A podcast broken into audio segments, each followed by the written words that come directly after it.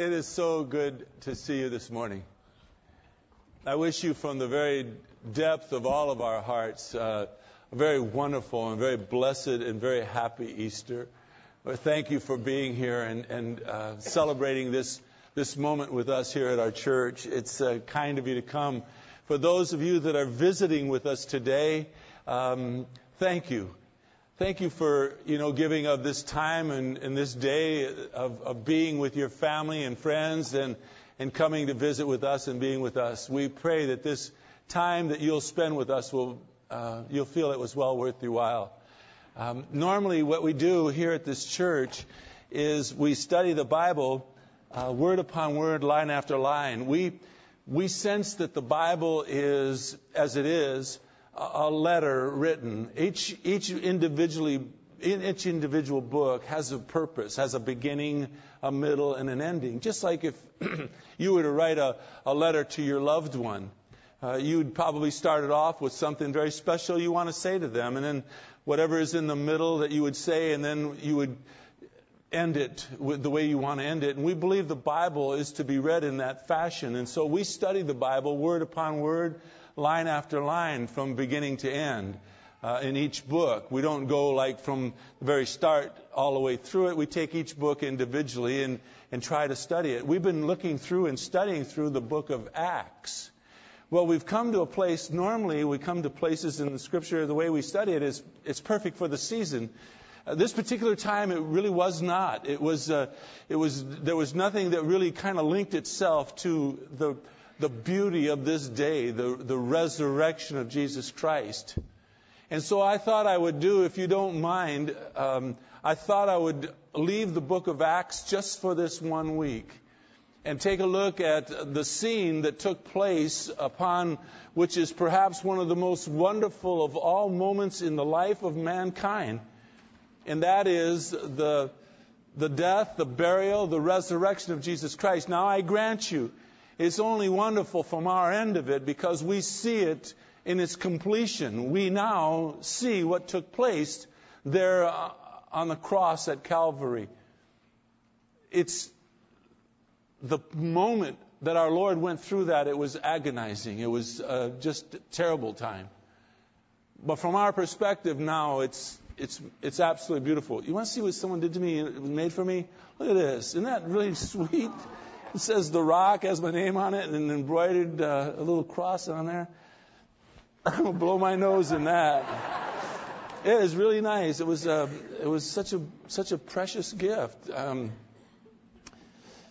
you guys are so kind, so kind. It's unbelievable. And so, what we want to do today, if if at all possible, is to try to relate to all of us why, especially those of you that are visiting, especially those of you that uh, just, you know, just find it difficult to go to church every week. Uh, find it hard to understand why we get so excited about what we believe in. Why would why would someone devote his life to to talking about Jesus Christ and to to help and see other people come to know the Lord? What's the purpose of it all, really? And I believe in Luke chapter 23 and 24. If you want to turn there in your Bibles, if you have one. If you don't, there are some Bibles, I think, in the underneath the chair in front of you. If not, just look on, and the person you're sitting alongside of, I don't think they'd mind. Uh, we're just going to read through this this incident that took place in the life of our Lord, and it is it is critical. I believe, hopefully, after we're through, that you too will see why we make such a fuss over this time of the year. To be honest with you, for those of you that don't come here every week, we pretty much celebrate Easter every day in our lives, certainly every time we gather together. We believe in a risen Savior. We believe that He is risen. In fact, if I were to say He is risen, you would say, Indeed. Indeed. Indeed. We kind of believe that with all of our hearts here. And so to us, Easter is kind of weekly, really. It's a celebration that we have in our hearts all the time. But this is the time of year where it is kind of special because it is brought to its forefront. And so, if you turn with me to Luke chapter 23 and 24, I want to read quite a few verses to you that took place in this scene. Starting with Luke 23, verse 33, I want to read to you as, as closely as I can the account that was given to us by Luke of what happened to our Lord. Um, by now, he has gone through a mock trial. They've given him his trial, but basically, it was really just, you know, it was a done deal before he walked in there. After they had the trial for him and, and, and the people were shouting out, Crucify him, crucify him, they went and they beat him. They beat him beyond recognition, really. And there now they are leading him to the cross, and now we're going to find him on, upon the cross what you need to know that will be important to this whole scenario is at this time of the year, at Passover, both the Gentiles and the Jews would take the worst of the worst and they would crucify them. They would kill them. They would give them a death penalty for whatever it is that they have done wrong. And so in this scene, we're going to see alongside of Jesus Christ, there are two criminals. What you need to remember when we read this is these two guys are the worst of the worst. They are, they are indeed deserving of getting the penalty that they've received. Watch what takes place. Read with me, please. Verse 33. It says, When they came to the place called the skull, there they crucified him, Jesus, and the criminals, one on the right the other on the left. But Jesus was saying, Father, forgive them, for they do not know what they are doing. They cast lots, dividing up his garments among themselves, and the people stood by looking on. It says in verse 35 even the rulers were sneering at him, saying, He saved others, let him save himself, if this is the Christ of God, his chosen one. The soldiers also mocked him, coming up to him, offering him sour wine, and saying, If you are the king of the Jews, save yourselves. There was also an inscription above him, This is the king of the Jews.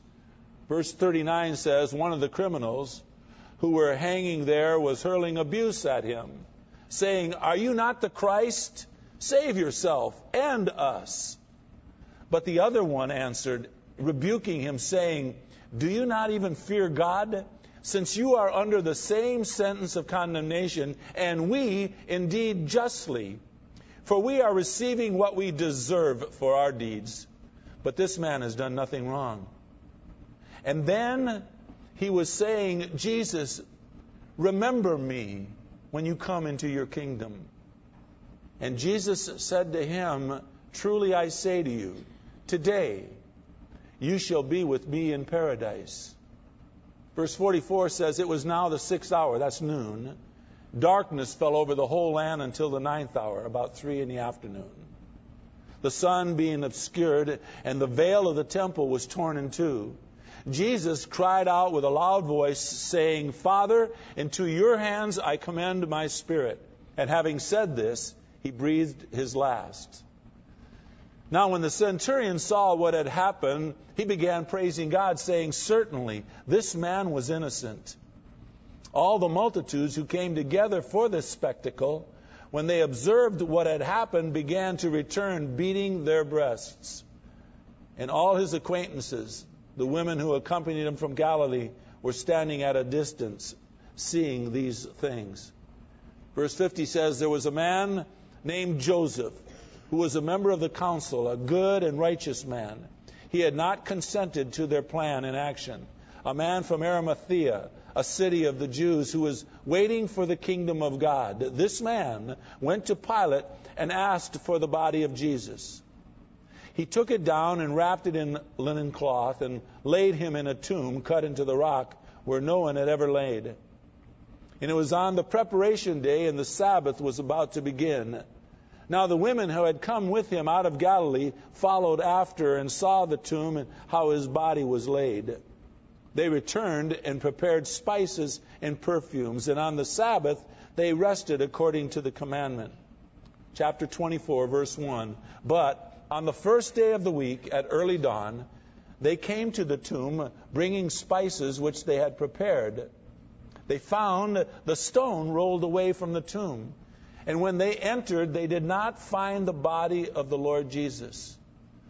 And it happened that while they were perplexed about this, behold, two men suddenly stood near them in dazzling apparel. And as the women were terrified and bowed their faces to the ground, the men said to them, Why do you seek the living one from among the dead?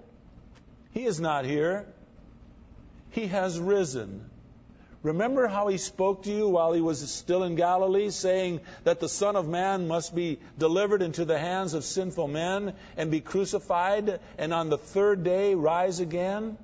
And they remembered his words. They returned from the tomb and reported all of these things to the eleven and to all the rest. Now they were Mary Magdalene and Joanna and Mary, the mother of James. Also, the other women with them were telling these things to the apostles. Look at verse 11 and 12. It says, These words appeared to them, meaning the apostles, as nonsense. They would not believe them. But it says in verse 12 Peter arose and ran to the tomb. Stooping and looking in, he saw the linen wrappings only. And he went away to his home, marveling at which at that which had happened. You know, it's interesting that if you're here and you find it difficult to believe all that we believe and think, you know, if my family didn't ask me, I, no, I don't think I'd come and listen to this guy with his big nose talk to me. We understand that. At least I do. I understand that even those that were kind of just the best of the best following Jesus Christ thought at times these things that happened to him were nonsense. They, they just found it hard to believe. And folks, it's, you don't need to be, you don't need to be uh, perplexed about it all. Some of these things that we take as our faith has to be by faith. It's hard to understand and believe all that took place. And yet, Jesus Christ, we are told in the book of Corinthians, the first book of Corinthians, the 15th chapter, he appeared to all of these gentlemen and these ladies. He appeared to more than 500 of them at one time after his death and resurrection, just to prove to them that he is alive and he is exactly who he said he is the Messiah, the Christ, the Son of the living God.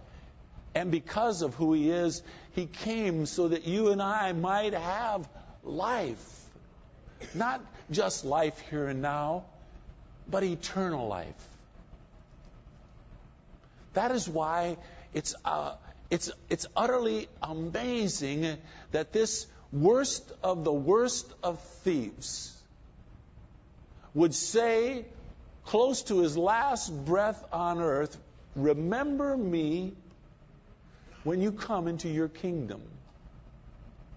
Remember me? Think it through. Remember me? What was there to remember of his life? He was at best a, a lawless criminal. Is that the right way of saying it? A, a bad guy. He was at best a bad, bad person. Remember me when you come into your kingdom? If that isn't absurd enough of a statement, what Jesus said in return is utterly astounding. He says to him, Truly, I say to you, today, we're going to die here. Today, you will be with me in paradise. That, that, my folks, if you think it through, is utterly astounding. And that, in and of itself, is why we, as believers in Jesus Christ, celebrate this day with such gusto. Let me try to explain it all. Would you pray with me, please? Father, we, uh, we are thankful that you have brought each of us here. We're thankful for those that, that, that uh, don't normally come to church. And, and Father, we do not look down upon them, man. All of us at one time or another, or not all of us, but most of us at one time or another were in their same shoes. Really understand it. But Father, I pray that you will touch each of our hearts today. That you would do, Father, what only you can do in each of our lives through your word. And so, Father, we, we ask that we would be able to behold wonderful things from your law.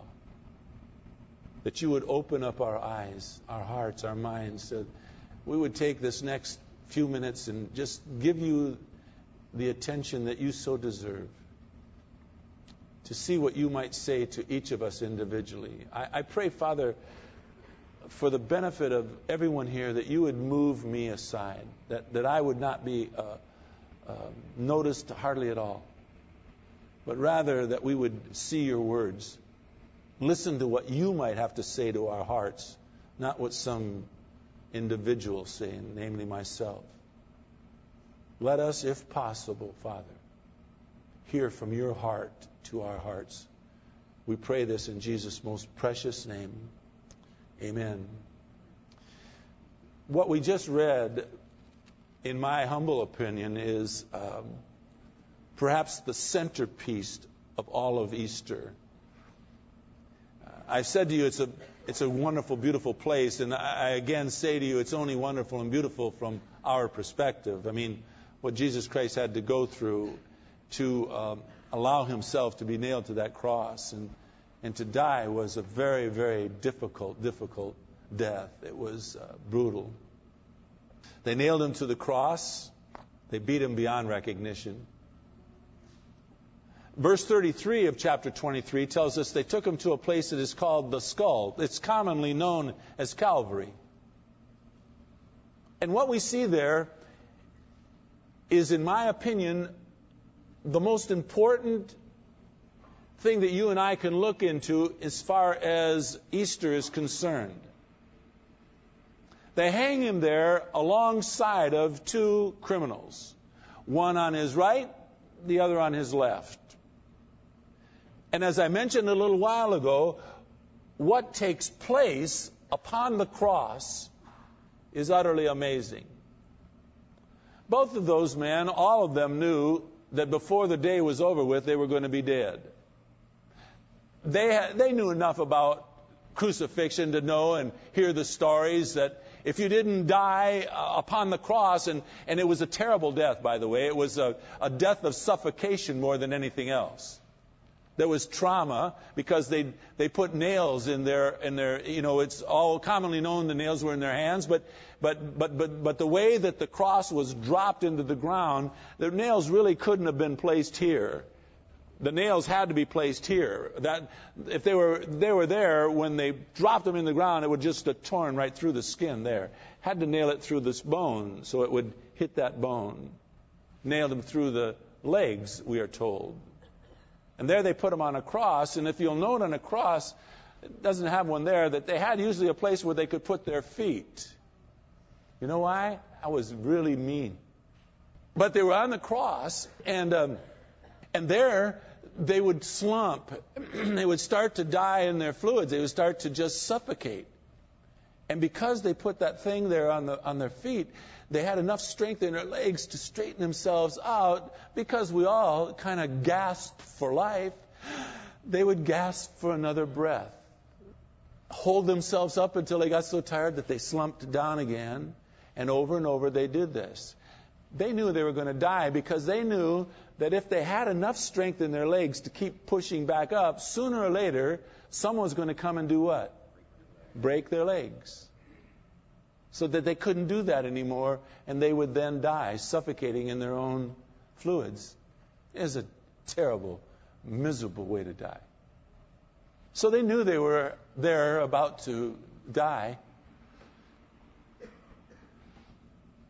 But what takes place from this one criminal is utterly amazing. He says to Jesus Christ in verse 42, Remember me.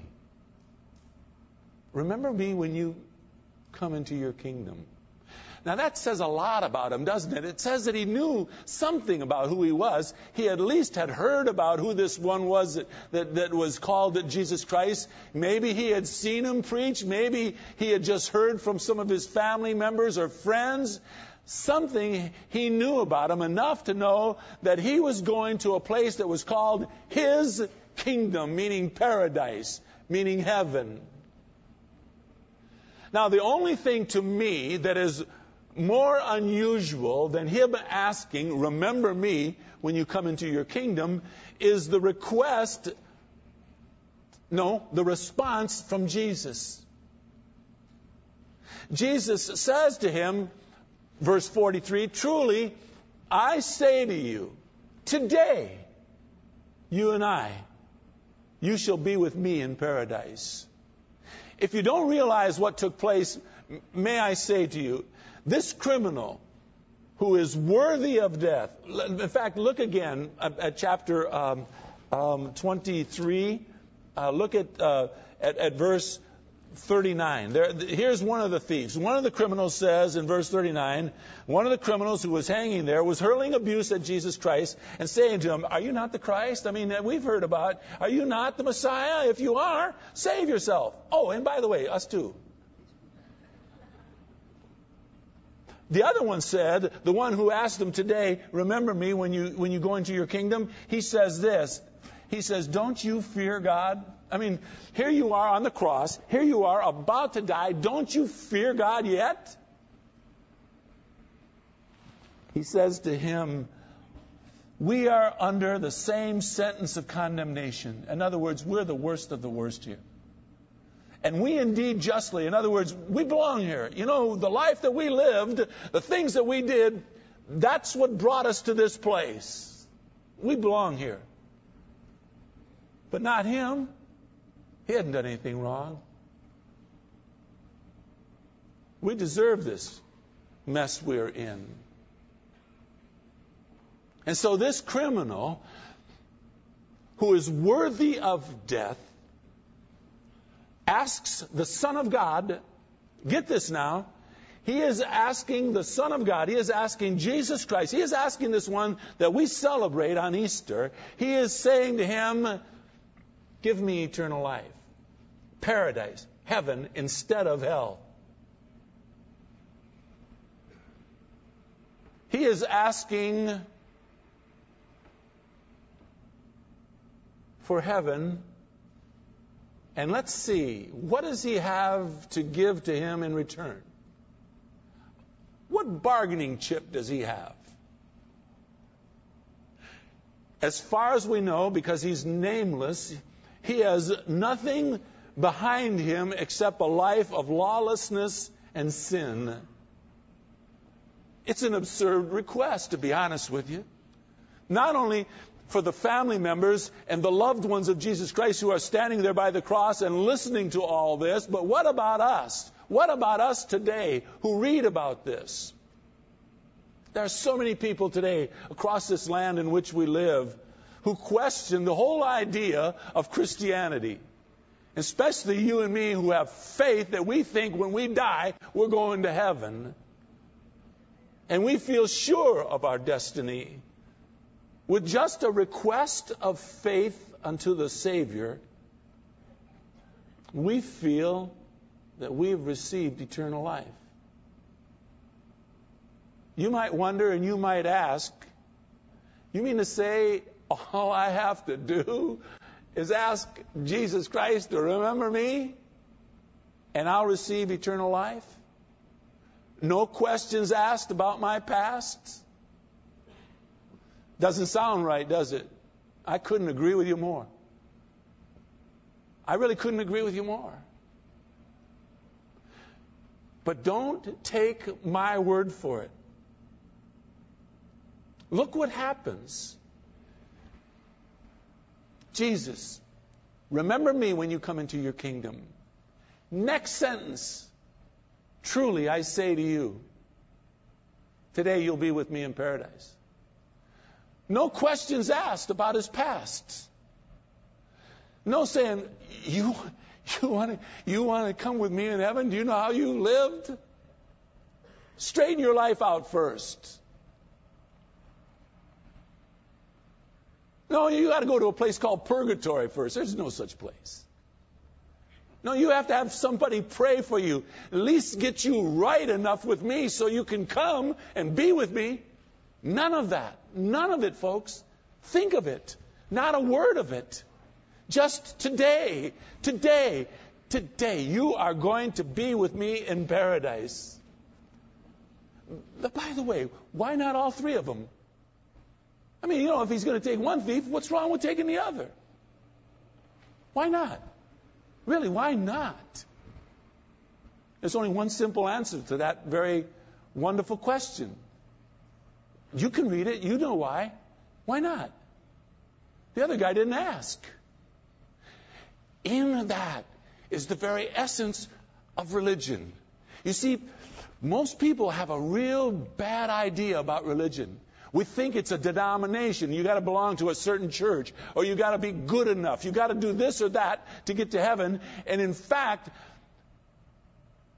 Christianity is not a religion, it's a relationship.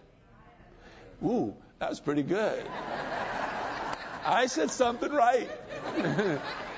It is a relationship that each of us must have individually. It has nothing to do with a denomination.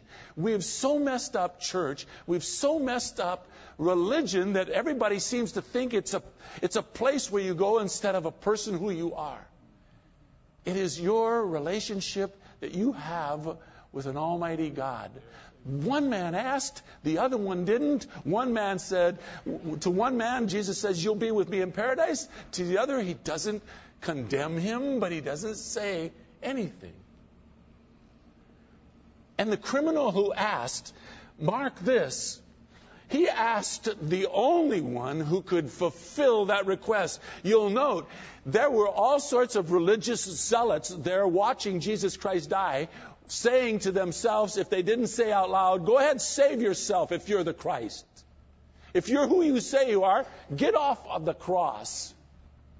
He could have yelled down to all of those religious zealots, Help me, save me, forgive me. He didn't. He turned to the only one who was able to fulfill his request of being in paradise. I'm telling you, as absurd as that request may have been from that criminal, then only the fulfillment of what he asked for could be more absurd, in my opinion. I ask you, how can someone live a lifetime of sin and in one moment in time ask for and receive eternal life? How could this one request beat hell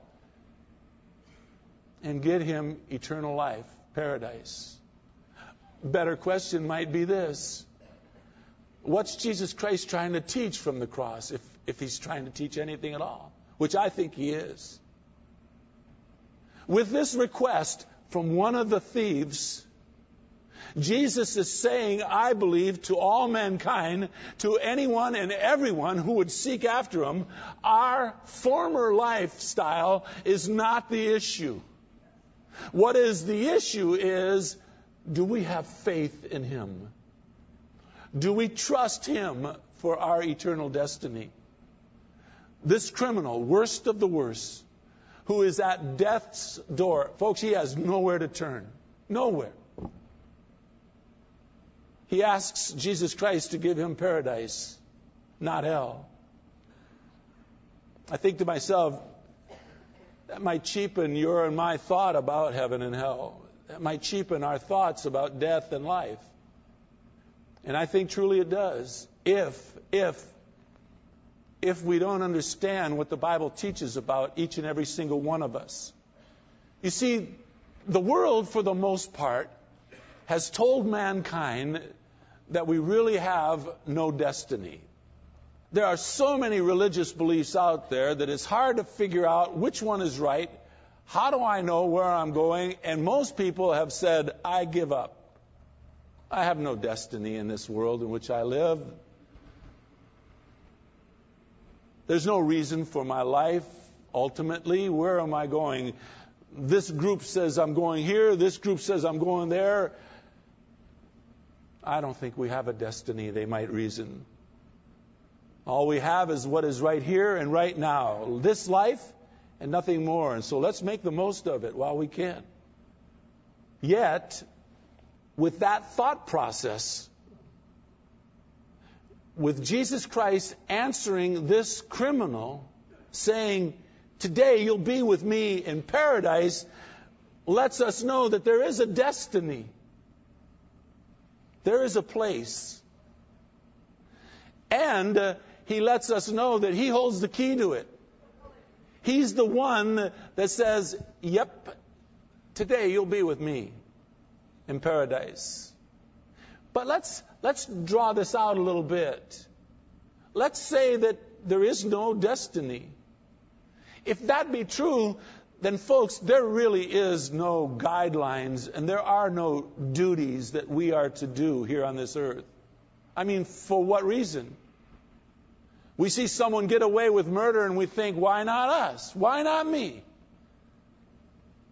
We hear people say, for that matter, who in the world is the final word, the final authority on the difference between what is right and what is wrong? What's wrong with everybody doing what's right in their own eyes, just as long as it doesn't hurt anybody? What is it? What is it to you what I do in the privacy of my own home? Truth of the matter is, it's nothing to me. Eh, nothing I can do about it, anyways. People will say, Who in the world are you to say what we can and cannot do? And others will ask, Who in the world are you to judge me? I've seen you sin. No one ought to tell us what we should and should not do in this life in which we live. And so, without any duty and without any guidelines, because we have no destiny, then all we have to do is follow our own conscience. That's why there are so many different religions out there. Ah, forget about it. Not even religions. So many thoughts out there of lifestyles. What's wrong with the way I live? What's wrong with the way they live? Oh boy, you Christians, you're always trying to judge everybody. No, we're not, really. Maybe some are, I'm not. But there is one who does judge. The Bible's clear about that. And most Christians, if they're worth their weight in salt, will try to tell someone that doesn't believe at least where that judgment is coming from. And so people who want to live out their own conscience therefore become their own law their own guidelines, so to speak, their own rules. They become their own God, really, going their own way. You see, without a destiny, there really is no duty and there are no guidelines, which makes the last step pure logic. Therefore, we're really of little value. No destiny, no duty, no guidelines. What value are we? We just eat, drink, be merry, because tomorrow we're going to die anyways. Until we read what happened here. Until we take a look at that one common criminal. And all of a sudden, we sense that guy is of some value to somebody. He says to Jesus Christ, Remember me when you come into your kingdom. And Jesus says, Today you're going to be with me in paradise. You see, Jesus Christ considered this criminal who asks for eternal life, he considers him to be of great value. That is an amazing statement. Because most of us look at him as a rascal that, that got what he deserved, not Jesus Christ. I believe this scene here with these two criminals and our Lord had a lot to do with more than just his death. It had a lot to do with Jesus wanting you and me to realize that mankind, regardless of our past, is of great value to him. He loves you a lot. We are worth something to God. So much so that the Bible says God Himself gave up His only begotten Son that whosoever would believe in him would not perish, but would receive everlasting life. Key is believing in him. Whosoever believes in him would not perish, but would receive everlasting life. God gave up his son for that criminal. No more. He gave up his son for you and for me. He loves you and me that much. We are of great value to the Lord, regardless of what your past might try to tell you differently. There are four places I want us to look for in the Bible. Uh, I kind of kept it all in John. We could have turned to a lot of different places. Each one proves the point. In John chapter 14, verses 2 and 3, we are told by our Lord Himself that we do have a destiny. He says in John chapter 14, verse 2 and 3, verse 2, He says, In my Father's house are many dwelling places. If it were not so, He says, I would have told you. He says, I go to prepare a place for you. In other words, there is a destiny for you. I've got it. And I am preparing it for you. And if I go, and if I, and by the way, the word if there is not translated if as far as we translate if, it's more since. It's more a statement of affirmation rather than maybe yes, maybe no. And so he says, since I go, and since I'm preparing a place for you, therefore, I'm going to come again and receive you to myself, that where I am, you may be also. Yeah, you have a place, a destiny. We all do. We also have a duty and we also have guidelines. In that same chapter, in John chapter 14, verse 23, Jesus said to this person, If, if anyone loves me, they will keep my word. My Father will love them and we will come to them and make our abode with them. You don't need to turn to John 17, 17, but about this word that Jesus says, if you love me, you'll keep my word. John 17, 17 says this. Jesus says, because my word is truth. Sanctify them, he says, in truth. My word is truth. What we study here week in and week out is God's truth. We try to find out and figure out what is God saying to us as an individual. How does He want us to live? And not all of us will be alike. We will live different, differently. But the truth is the truth, and we try to find it out within each of our lives. Because we have a destiny, folks. Therefore, there are rules, there, there is a duty, there are guidelines that we are to follow because Please turn to John chapter 10, verses 27 through 30. Because ultimately, you and I are of great value to our Lord. I'll show you by what Jesus Christ says of how much of a value you are. He says in verse 27 of John chapter 10, My sheep hear my voice, and I know them, and they follow me. He says in verse 28, I give eternal life to them. I give eternal life to them.